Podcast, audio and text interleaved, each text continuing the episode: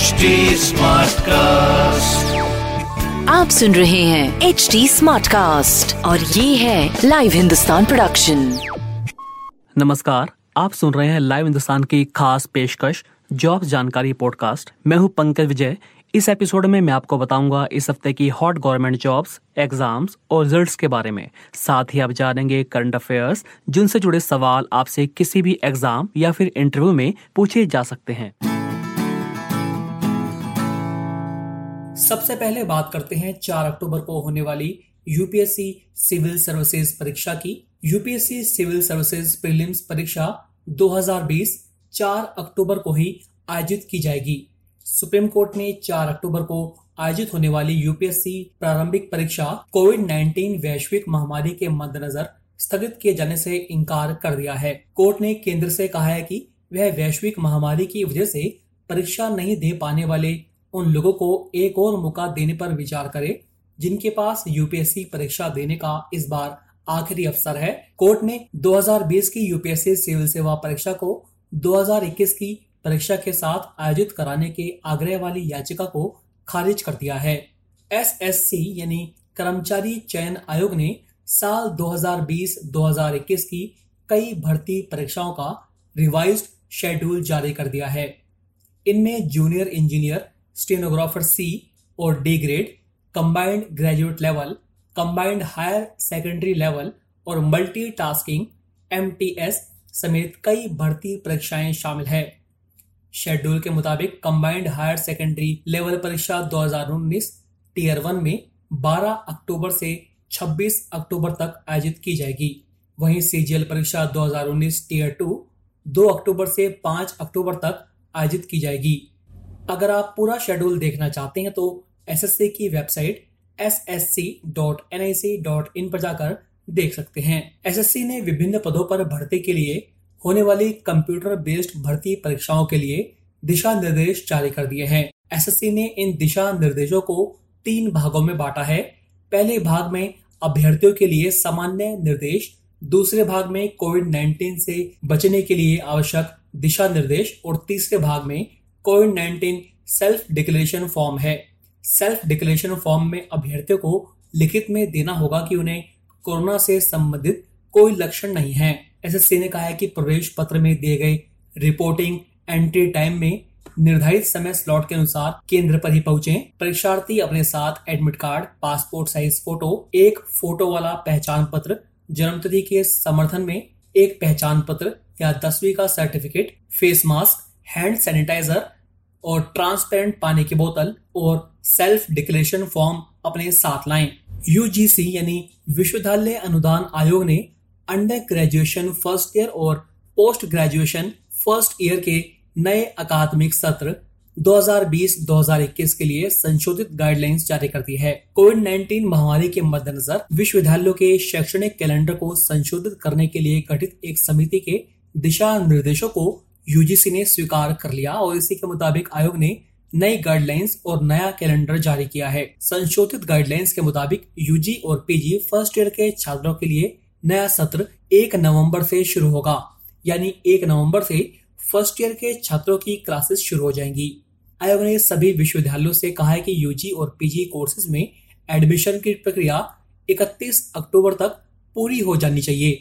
UGC की ओर से जारी रिवाइज कैलेंडर के मुताबिक परीक्षाएँ 8 मार्च से 26 मार्च के बीच आयोजित होंगी।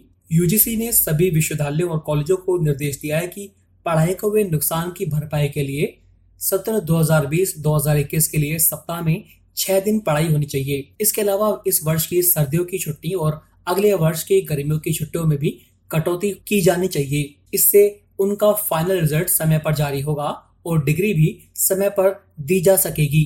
आईआईटी दिल्ली ने जेई एडवांस परीक्षा 2020 की आंसर की और रिस्पांस शीट जारी कर दी है। अब स्टूडेंट्स को इसके केवल रिज़ल्ट का इंतज़ार है, जो कि 5 अक्टूबर को जारी होगा। जेई एडवांस परीक्षा का आयोजन देश भर में 27 सितंबर को किया गया था, जिसमें कुल रजिस्टर्ड उम्मीदवारों में से छियानवे फ़ीसदी छात्रों ने हिस्सा लिया था। यही वो परीक्षा है जिसके बेस पर आईआईटी में दाखिला मिलता है। जेई एडवांस परीक्षा 2020 के रिज़ल्ट के इंतज़ार के बीच ज्वाइंट सीट एलोकेशन अथॉरिटी ने इस वर्ष के लिए एडमिशन प्रक्रिया में कुछ बदलावों की घोषणा की है।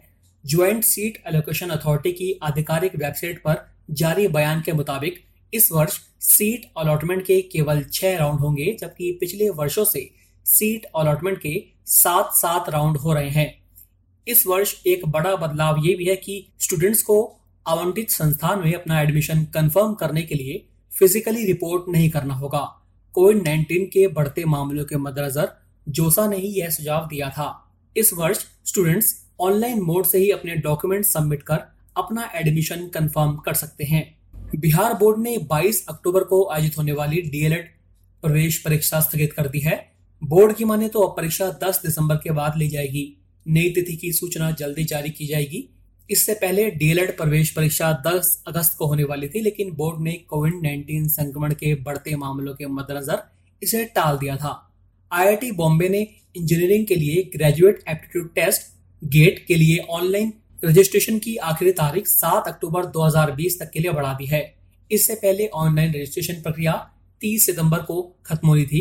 गेट 2021 के लिए इच्छुक और योग्य उम्मीदवार अब गेट परीक्षा के लिए A P P S gate dot I I T B dot A C dot in पर जाकर अप्लाई कर सकते हैं। बिहार लोक सेवा आयोग ने दो बड़ी भर्ती परीक्षाओं की डेट में बदलाव कर दिया है। इकतीसवीं बिहार न्यायिक सेवा की प्रारंभिक परीक्षा अब 6 दिसंबर को होगी। आयोग ने पहले परीक्षा की डेट 7 अक्टूबर तय की थी। इसके अलावा पैंसठवीं मुख्य परीक्षा की डेट में भी बदलाव किया गया है। ये परीक्षा अब 25 नवंबर 26 नवंबर और 28 नवंबर को होगी। पहले यह परीक्षा 13 अक्टूबर 14 अक्टूबर और 20 अक्टूबर को होनी थी। अब बात करते हैं इस सप्ताह की ताज़ा नौकरियों की। बिहार संयुक्त प्रवेश प्रतियोगिता परीक्षा पार्षद ने अमीन के पदों पर 40 वैकेंसी निकाली है। किसी भी स्ट्रीम से बारहवीं पास युवा इन पदों के लिए आवेदन कर सकते हैं। आवेदकों को बारहवीं के मार्क्स और वर्क एक्सपीरियंस के आधार पर सीबीटी के लिए शॉर्टलिस्ट किया जाएगा। कुल वैकेंसी के लगभग 10 गुना अभ्यर्थियों को ऑनलाइन कंप्यूटर परीक्षा के लिए शॉर्टलिस्ट किया जाएगा। अगर आप इसके लिए अप्लाई करना चाहते हैं तो 31 अक्टूबर तक B C E C E board dot Bihar dot G O V dot in पर जाकर ऑनलाइन अप्लाई कर सकते हैं। उत्तर प्रदेश अधीनस्थ सेवा चयन आयोग ने युवाओं को नौकरी देने की दिशा में काम शुरू कर दिया है। सबसे पहले राजस्व विभाग में खाली पड़े आठ हज़ार दो सौ उनचास पदों पर भर्ती का नोटिफिकेशन जारी किया जाएगा।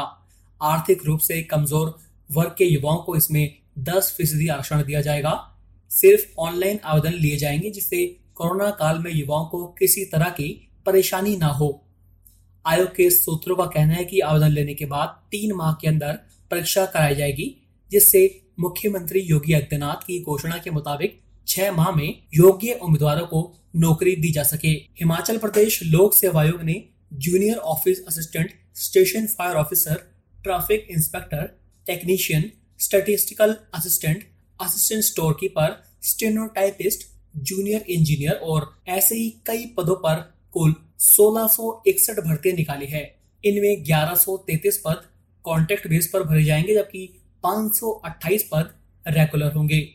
ऑनलाइन रजिस्ट्रेशन की प्रक्रिया, आधिकारिक website H P S S S B dot H P dot G O V dot in पर 26 सितंबर से शुरू होगी आवेदन की अंतिम तिथि 25 अक्टूबर है। Bihar state university service commission ने राज्य के विभिन्न विश्वविद्यालयों में खाली पड़े असिस्टेंट प्रोफेसर के पदों को भरने के लिए बम्पर वैकेंसी निकाली है।